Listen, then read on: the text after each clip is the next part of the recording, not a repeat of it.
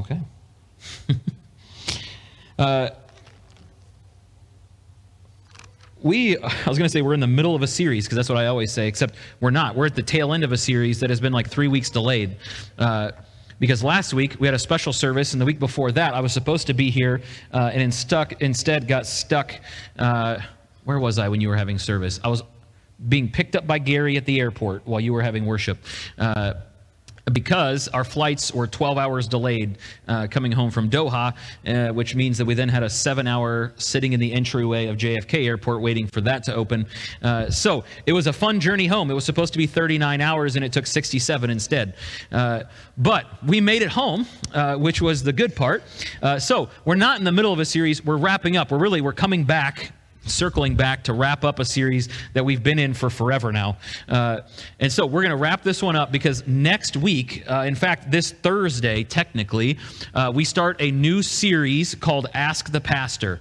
And so for the last four or six weeks, all of you have been submitting questions uh, for me to answer. And I've got your answers. As well as I can possibly answer them, because my goodness, some of your questions. Uh, but uh, the way that's going to work is, uh, and this is why you need to make sure that you have the new app or you're on our Facebook page, uh, because there were so many questions, there's no possible way I can answer them all on Sunday mornings. All right, so there's going to be five Sundays where they'll get answered on Sunday mornings. Uh, we're going to go through July, into July with this. Uh, but every Tuesday and Thursday, starting this Thursday, there will be a video answer to a question uh, on the app and on our Facebook page. All right, so starting Thursday, and uh, spoiler alert, our starter question for Thursday to kick off this series Where do dinosaurs fit in the creation story? It's going to be great series, guys. It's going to be good. All right, so that starts on Thursday, uh, and again, you'll see that on our new app and on our Facebook page. But uh, that series is to come. We need to still wrap up this series. Uh, and so I'm going to read from John chapter 21. And these scriptures will sound familiar to you because we uh, referenced them, uh, I was going to say a couple weeks ago, a month ago. Uh, we referenced these scriptures. So if you've got a really good memory, you'll remember.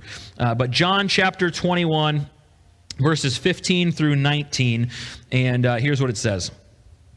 When they had finished eating, Jesus said to Simon Peter, Simon, son of John, do you truly love me more than these?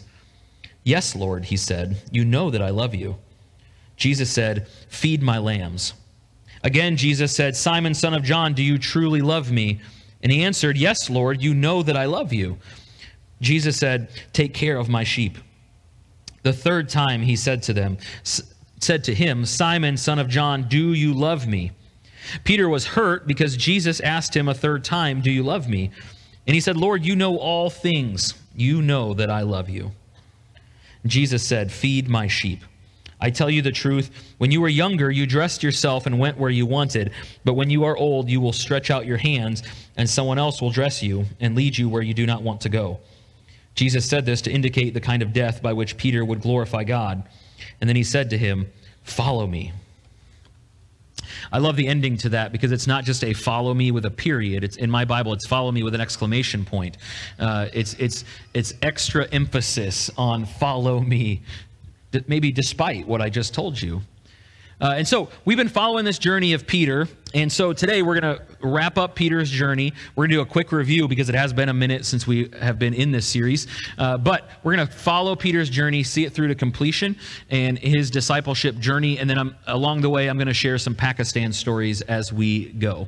Uh, so if you remember all the way back, oh man, eight, nine weeks ago. It's been a while, but we did invite the idea that we are all invited by God to be in relationship with Him, that God invites all of us to follow Him and to, uh, to come after Him. But also, it's kind of the, the one that holds our whole pathway together because we're also invited to invite people to follow Jesus with us. Uh, if you remember, we started that story with Peter being invited uh, to come and see this Jesus guy. Uh, and then when he came and saw what Jesus would do, and we remember Nathaniel uh, worships him. Surely you are.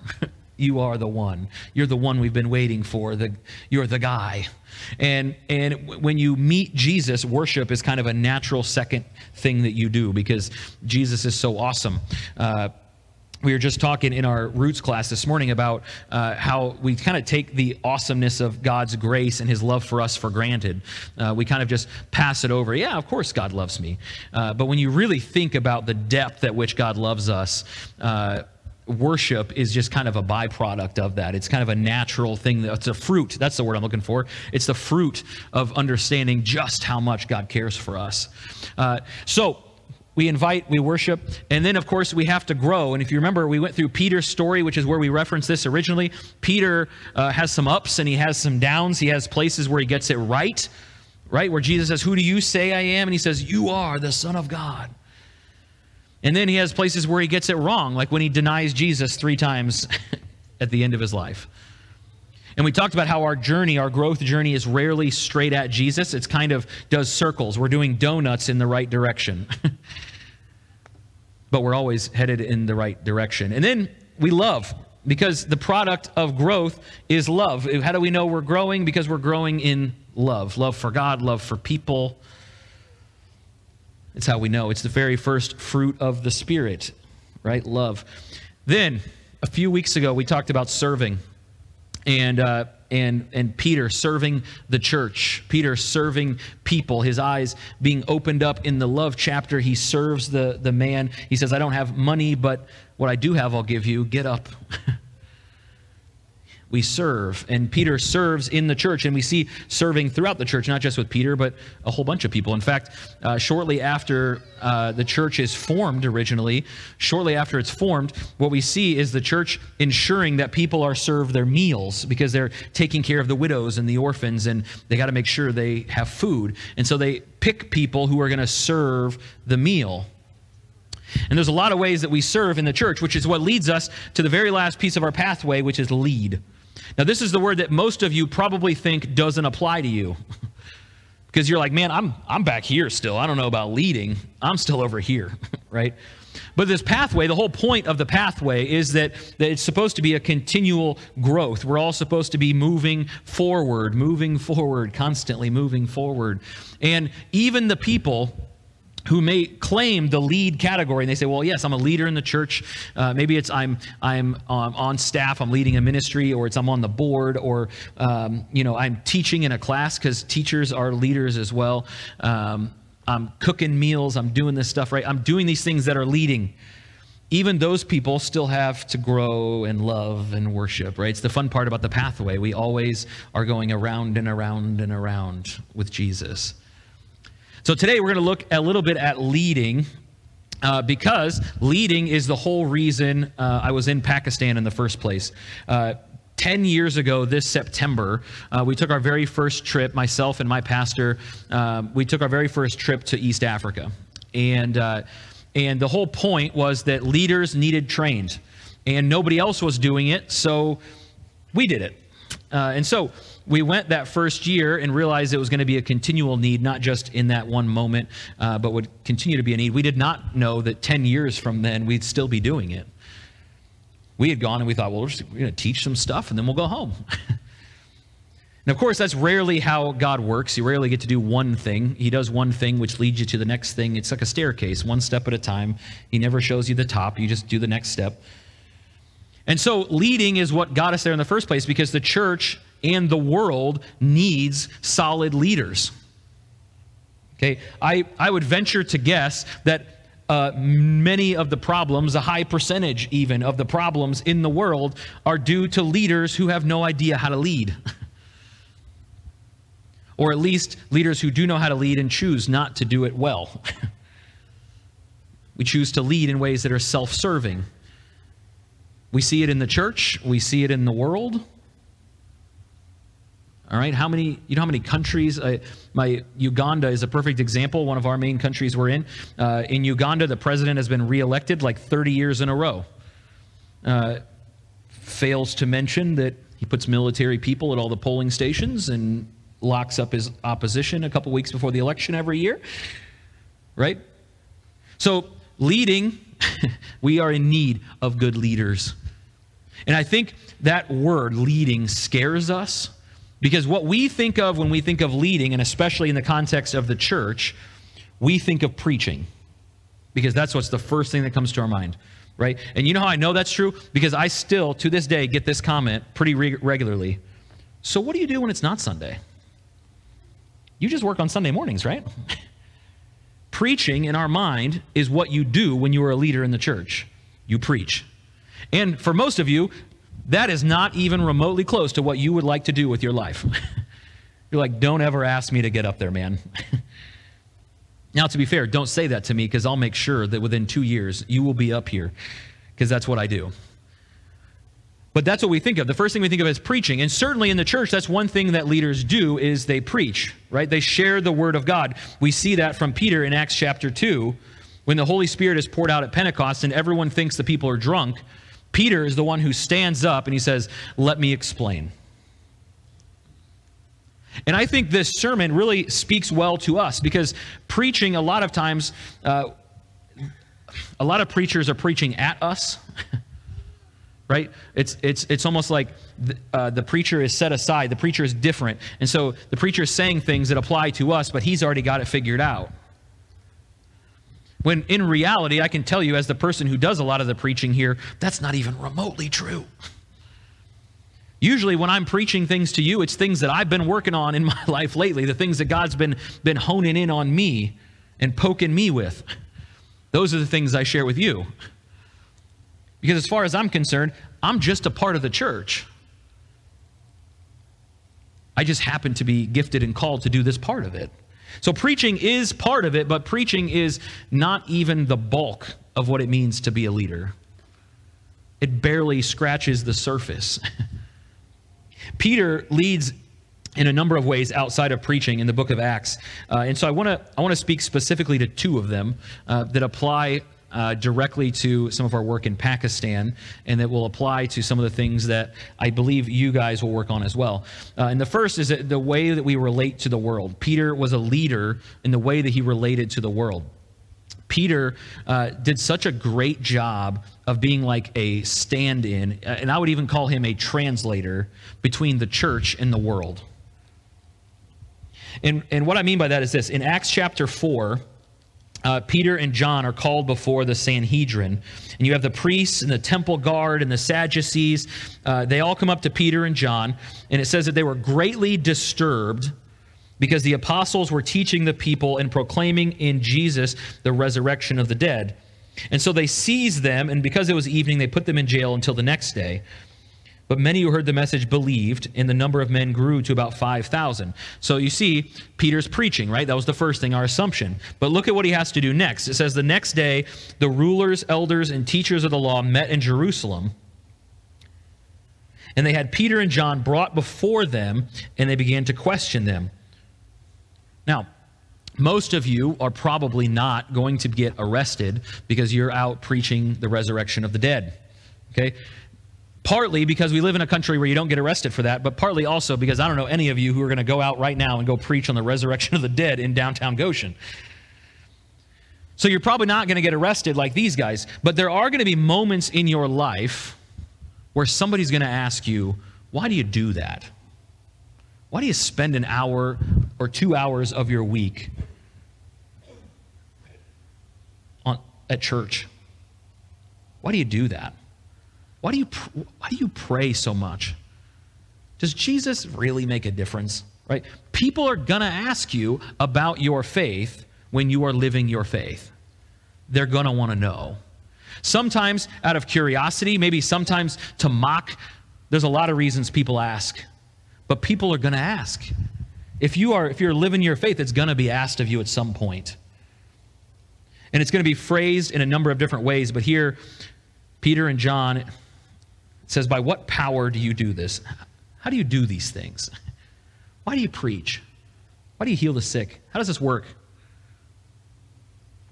And I know you'll be asked these questions because I get asked these questions by some of you. and you come here on a regular basis, right? So how much more so if you're when you're out in public, when you're hanging out with your friends, your coworkers, you're going to get asked.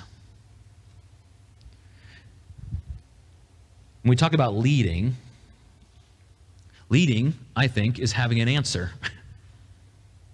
And, and, and I'll say this too it's not necessarily having the perfect, right, written out, completely memorized answer. Because that's what most of us think about when we think about uh, defending our faith or sharing our faith with somebody who has questions. We think, I got to have the perfect answer. And look, I can tell you, you're about to find out over the next six weeks of the Ask the Pastor series, I rarely have a perfect answer, especially for the questions you guys have asked. My answers are going to be here's what I think, here's what I know, here's what I think. And you know what? The, the great part is, I have found that, that just because I don't have the perfect answer or I don't have the answer that hits home for somebody doesn't mean it won't hit home. because too often we use, we use that as just a simple excuse to not have to think about it. Because if, if, if we're honest, we don't want to think about it because it hurts our head a little bit. Because nobody's ever had us think about why do I do the things I do? Why do I pray? Why do I follow Jesus? What about what is it about God? What has happened in my life that makes me want to do this? So we're afraid that if somebody asks us, we wouldn't be able to answer because we've never given it any thought. And especially, this is especially true if you spent most of your life in the church if you were, uh, you, you, know, sort of metaphorically born in the church. Now, to be fair, I did meet somebody who actually was born in the church, uh, but that was not any of you. Uh, so, what do you do when you all, church is all you know, and somebody says, "Well, why do you go?" Well, guess what? The answer, because I've always gone, is not going to convince anybody. and so, part of being a leader is simply knowing why I believe what I believe, why I do the things that I do. And then, what do we do with those beliefs? I believe that leaders know what to do with the things that they believe. Now, sometimes what you do with them, like Peter, you preach them. That's why I love I love getting people up to preach. I love it. All right? So, just fair warning, don't ever tell me that you don't want to preach. Cuz that's a fun game for me. I love getting people up to preach. But but there are other places where you need to know what to do with what you believe. Preaching is only one of many. Let me give you another example. In Acts chapter 15, the church is having some turmoil. Uh, the church, up to this point, had mostly been uh, Jews who were, believed in the Messiah, and they believe now that Jesus was this Messiah and something new was forming.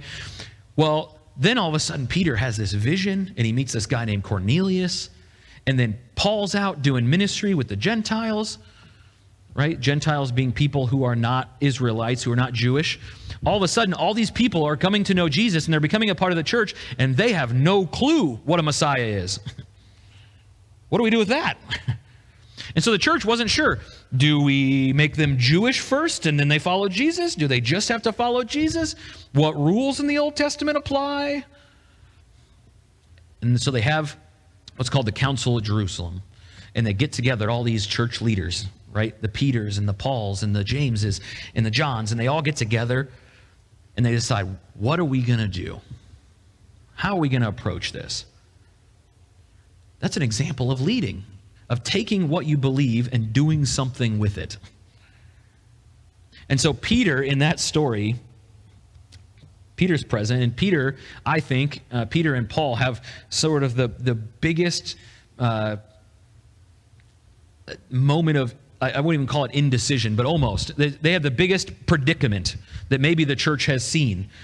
Because they're so torn. They have this heritage that says, like, this is it. And then they have this new experience where Jesus is coming to people that didn't used to love God. And how do we mesh those two? That's an example of leading, having to make difficult decisions, not just for the church, but some of you, you're making these decisions in the workplace. You're making these decisions in your homes, right?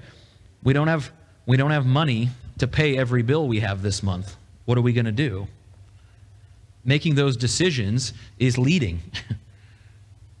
it's taking what you know and believe and doing something with it. So, so when we when we speak of leading, I don't want it to feel like it's just preachers or pastors that lead. All of us have places in our lives where we're going to be called to lead. Right? The, the easiest one for all of you parents in the room, your parents, you're called to lead.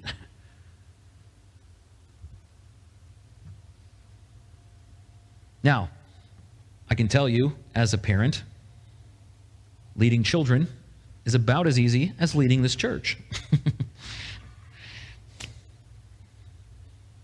it's not to say anything negative about our church, it's leading a church in general, right? Because people are people. We all have ideas and things that we believe and things that we want to see happen. And, and man, it's hard to mesh those when you have 100 people. It's hard to mesh that uh, when I have even just four children, right? So leading, sometimes leading is hard. And sometimes there are moments as parents when your kid says, Dad, when can I get baptized? When you go, you know, maybe leading isn't as hard as I thought. maybe I'm just making it harder than it needs to be. So we have these places. Some of you are leaders in your workplace right? Some of you graduates today are leaders in your classes, leaders in your peer groups. Everybody's leading somebody. And it's why when we have these, these conferences, like we had in Pakistan, we had uh, two different pastors' conferences while we were there, and we just call them, we call them leadership conferences because we want everybody to come. Because the things that we want to teach are not just how to write a sermon. We want to teach people how do you lead people?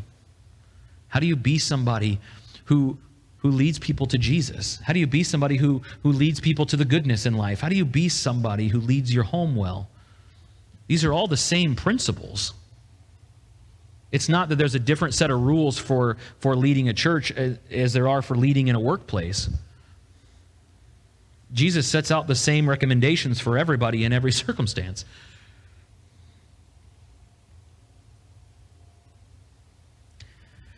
One of the things I loved uh, this year in Pakistan was during our leadership conference, we always ask questions. Um, we allow time for Q&A at the end, which are always really interesting. Uh, you just never know what's going to be asked. Um, one year in Uganda, we had a guy who was a motorcycle taxi driver, and um, his question was uh, I regularly pick up fares in an area where there are prostitutes, and uh, would it be okay if I solicit one and then just tell her about Jesus instead? That was his question. That's one I didn't have an answer for. but this year, uh, you know, there's always like students that you just know in your class that are like, you know, they're going to be like model student. And so we had this this one lady who was always raising her hand, always had these questions, great questions.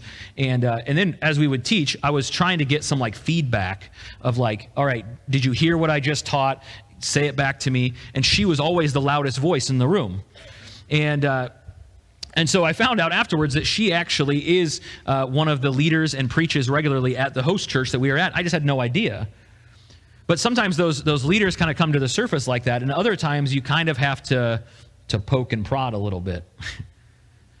this, this message this morning is my version of trying to poke and prod you a little bit to think about how you are leading in the world. Because I'm not I'm, I'm not of the belief that to be a leader, you have to be filling stadiums with people. Jesus was an excellent leader. He had 12 disciples. 12. well, 11. Because even one of the 12 ditched him. and he was an excellent leader. So leading is about more than just preaching, it's about more than just the church. Right? We're not just trying to by making disciples, making disciples doesn't just transform the church, it transforms the world. That's why Jesus said go into all nations, right? Not into all churches. Go into all nations. The discipleship path changes the world. My discipleship has led me into the world. It led me to Pakistan, where, where I was told by our Pakistani friends, people don't come here. we, were in a, we were in a major city. We were staying in the city of Faisalabad, which is Probably about the size of Fort Wayne. A quarter of a million people, maybe a little bit more Probably more, because they, they live a little more packed on top of each other than we do. This big city. And I was the only American, myself and Dewey and Asher, we were the only three Americans we met in a week and a half. Now, for us in missions, that's, un, that's uncommon. Like when we go to Uganda, there's all kinds of tourists and missionaries, and, uh, and people love it. It's the pearl of Africa. I mean, you can go whitewater rafting on the Nile, you can go on safari. People love Uganda.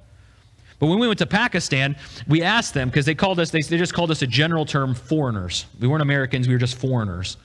And uh, so we asked our people who were, I mean, they were pretty like popular people. They had a lot of friends and knew everybody. And I, we asked them one night, we said, So how many foreigners have you hosted? And the guy looked at us and he says, What do you mean? I said, Well, how many other, how many other Americans do you know? And he says, You're it. I said, What do you mean? He says, he says, I was like, We're the first foreigners you've ever met. He said, Yeah. I said, How can that be? And he says, People don't come to Pakistan. He says, he says, Americans are too afraid. He says, when they think of Pakistan, they think of Afghanistan, and we're not Afghanistan. people don't come to Pakistan. And so everywhere we went, people would ask us, Why are you here? Why would you come to Pakistan? And we got to tell people over and over again because we believe that God loves you. We believe that God cares about you. You, this small church in the middle of nowhere, that has 13 people in it, God cares about you.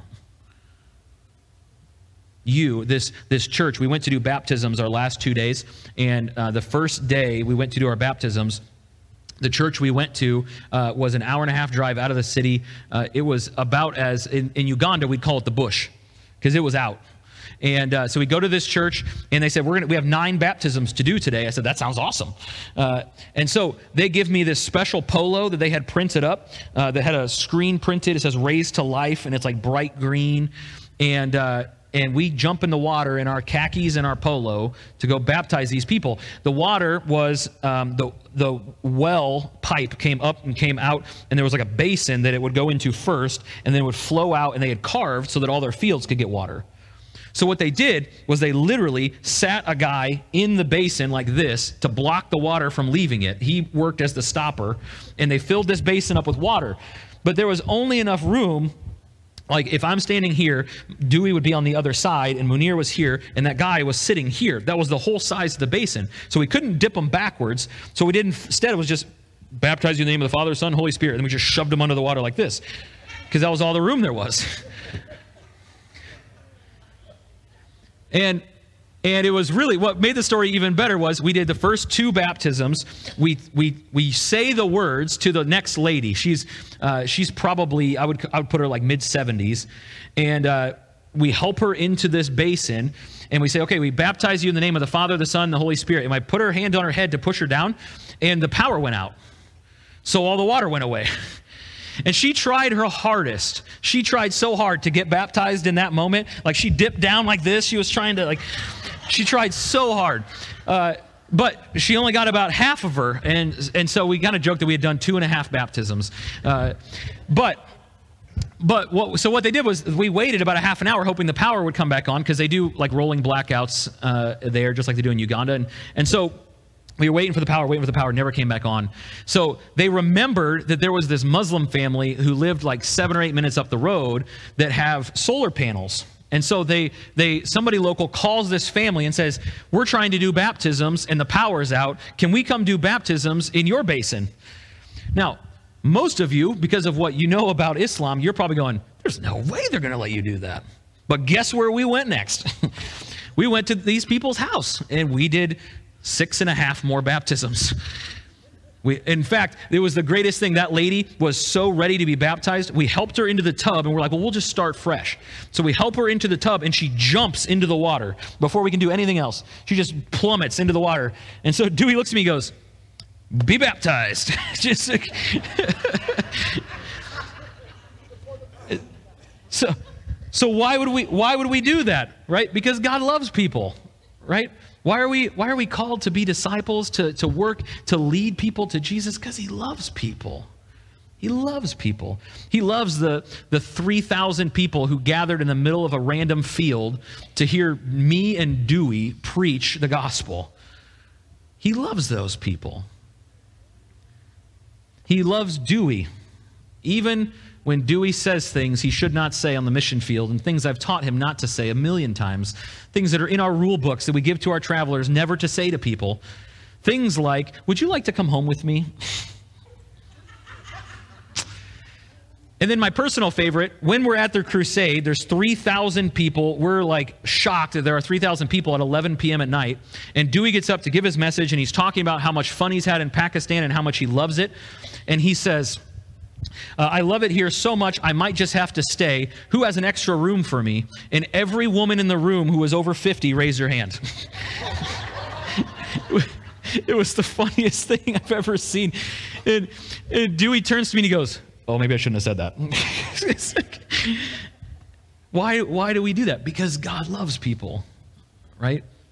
We were, we were shocked and, and, uh, and amazed when we when we talked to the Pakistanis, and the, most of them said, you know, we've never met a foreigner. There was one guy who was the worship leader. Uh, he, he'd been leading worship and teaching worship for like 29 years. And some of the people in our training seminar uh, were actually from his like school. He ran kind of like a worship training program. And, uh, so we, he said, Well, I've met some foreigners. He was the only person we knew that had met some foreigners.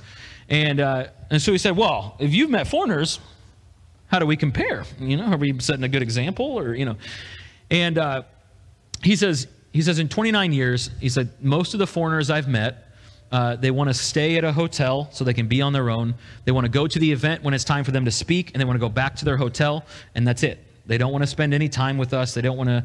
They don't want to be with people. They want to be safe and just go back to their hotel and call it good. And he said, "You're the first foreigners I've ever met that actually wanted to be with us." That didn't just want to come to Pakistan to take the pictures and say you've been to Pakistan and you did ministry in Pakistan. Because he said this as we were sitting in our bedroom with 18 other people in our bedroom because it had. Uh, uh, there was a windstorm that had kicked up all this sand, and then it rained torrentially, and so the event we had that night was canceled, and everybody was sitting in the courtyard just with nothing to do. So we said, Well, it's raining out here. Just come inside our bedroom because we stayed at the house of somebody that was hosting us. So we had 18 people in our bedroom just hanging out. And thankfully, the guy, that, that worship leader, uh, had brought his instrument with him because it was raining. So he brought it inside. And we had a little worship session in our bedroom with like 20 people. Why? Because God loves people. Because, because in those moments, I think that's where Jesus would be. And if that's what leadership looks like, I can do that. By the way, his, uh, his instrument of choice uh, is a harmonium. Anybody heard of a harmonium? Just our missionaries? uh, a harmonium is a little bit smaller than this, about this tall. It's a keyboard on top, but then a, uh, what is that called? An accordion. An accordion on the back that pumps the air through. And so they're just playing. I'll, I'll have to bring a video next week so I can show you. Um, but man, they go to town on that thing. so he brings it in, and we have this little worship session, right? Because that's what leading looks like.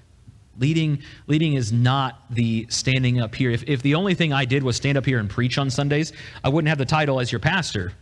We'd call me a teacher or maybe a teaching pastor. The big megachurches, they have teaching pastors. Their only job is to stand up and teach on Sunday. That's it. But that's not what leading is. It's not what leading is. And I think this this trip to Pakistan really like settled that in for me. Uh, the the Ugandan guys that we know, they know everybody. Like in Uganda, everybody knows John because he's been around forever. He was a superintendent for a while. Every it seems like every church we go to knows John. When you go to Pakistan, where it's 2% Christian, nobody knows the people that we knew. They, in fact, they were so obscure. What they did was they they hired a uh, they hired security for us, and so we had two security guards for the first week who went with us everywhere we went, and then uh, one one of them stayed for the second week, and we had the security guard the whole time we were there. He was this young guy with a giant weapon hanging on this front of him, and he would go in literally. I mean, it was like it was like you were famous because he would go in and check rooms before you could go in, and then he would check the car for you before you got in, and like they were making extra sure that we were safe. Right, and these security guards were there because people don't go to Pakistan. And if the people who do go to Pakistan all die, really no one will go to Pakistan. so the security guards were with us this whole time. And for the first couple of days, uh, they were he was very quiet, and he was he was a young guy. He, he reminded me a lot of uh, my brother-in-law, uh, who's who was a police officer. He reminded me so much of of him, and uh, but he was very quiet and didn't talk much. And it was that we realized a couple days in, it was the assumption that we didn't want to be with them. It was the assumption that we were just there to do the ministry. so, and he's a security guard. He's not part of the crew, you know, he's not part of the group. He's just there. And man, we found out that when we could finally get him to talk, first of all, he didn't speak English, so we had to use a translator.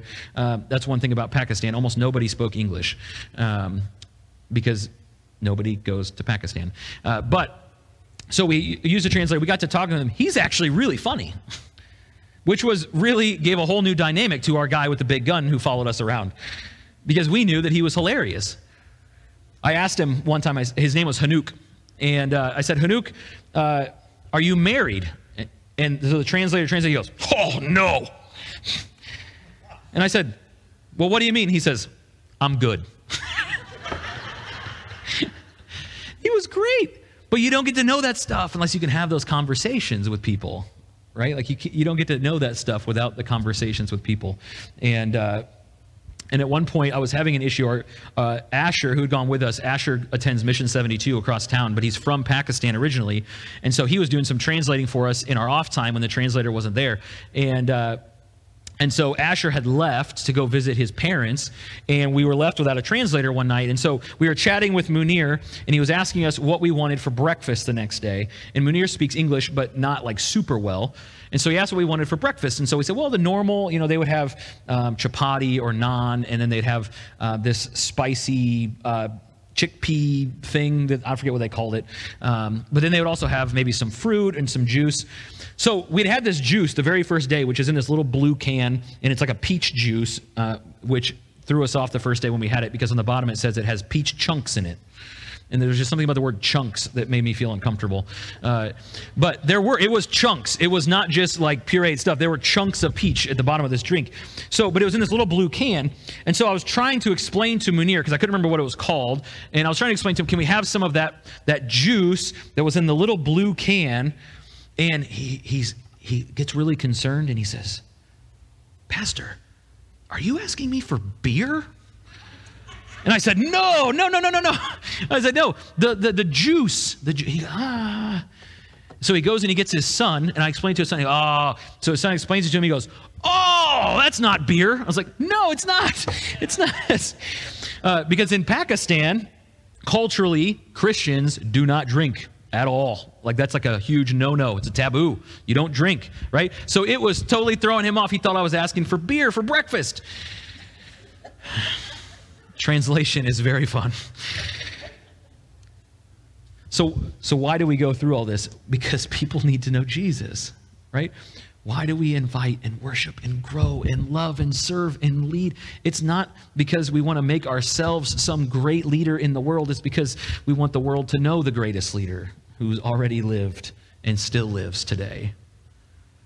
That's why we do these things. It's why I go to Pakistan and Uganda. It's why I, I do the things I do here. And it's what I'm trying to build and encourage into you for you to do as well. To see that the point of all of this is bigger than just the day to day. It's bigger than just those little decisions we make. There's a bigger thing going on in the world, a bigger story being told. It's so much bigger than you or us as a collective. It's so much bigger. God is telling a huge story, and all of us are supposed to be a part of it. And so, so here's, here's what I want to encourage you to do today. Um, on chairs, and then over on that table over there, there's this little half sheet thing. All right? It's, here's what I want you to do. It, I put on there, I call it getting in the way. Uh, because uh, two reasons. First of all, we call our discipleship pathway the way, but also I like that phrasing of getting in the way. Because getting in the way uh, sort of implies that you're disturbing some pattern. You're getting in the way, right? You're disturbing something that was already going on. And honestly, with the pattern the church has been on recently, with a lack of discipleship, a lack of outreach, a lack of, of, of wanting to do anything, uh, our church in the world, it's time for us to get in the way of that, to disrupt some patterns that need disrupted. So I got these little surveys. Here's what I want you to do. You can spend some time today or this week or whatever. I got three simple questions. First of all, where do you feel like you're at in the pathway? Which of these words do you think describes where you are right now? Second, what do you need next? And I listed some options, mostly because these are some options that help us figure out what to do next Bible study, small group, serving, a mentorship. What do you need next? You tell us so that we can schedule it. and then finally, one of the things that we do a lot of here is one on one discipling, teaching people how to learn to read Scripture and hear God's voice. So your answer is there yes, I can't wait. No, I'm not ready yet. Big emphasis on yet. Or tell me more, please. so all I want you to do is spend a moment at some point, whether it's this morning. If it's this morning, you can put it in the box on that table back there. If you didn't have one on your chair, there's a pile of them by that box back there. All right. But this will help us know how to help serve you better, how to, with our next pieces of our discipleship pathway that need fleshed out more. Um, we have some good ideas, but we want to hear from you because you're the people we're trying to disciple. All right. So those are there for you this morning to fill out and to help us get you in the way. Let me pray. God, we know that you want us to go deeper. You want us to go further with you. You want us to have such a good relationship with you and with each other. And we know that that happens in discipleship. And so we pray and ask, God, that you would help us to get into the word, get into our discipleship, to take it seriously. That it would not just be something that, that our church says and it looks good on the wall, and, but God, that it would be something that we embrace, something that we want to live and, and, and do with all of our heart and our strength and our mind. God, set this desire for discipleship deep within us so that we would know you more in Jesus' name. Amen.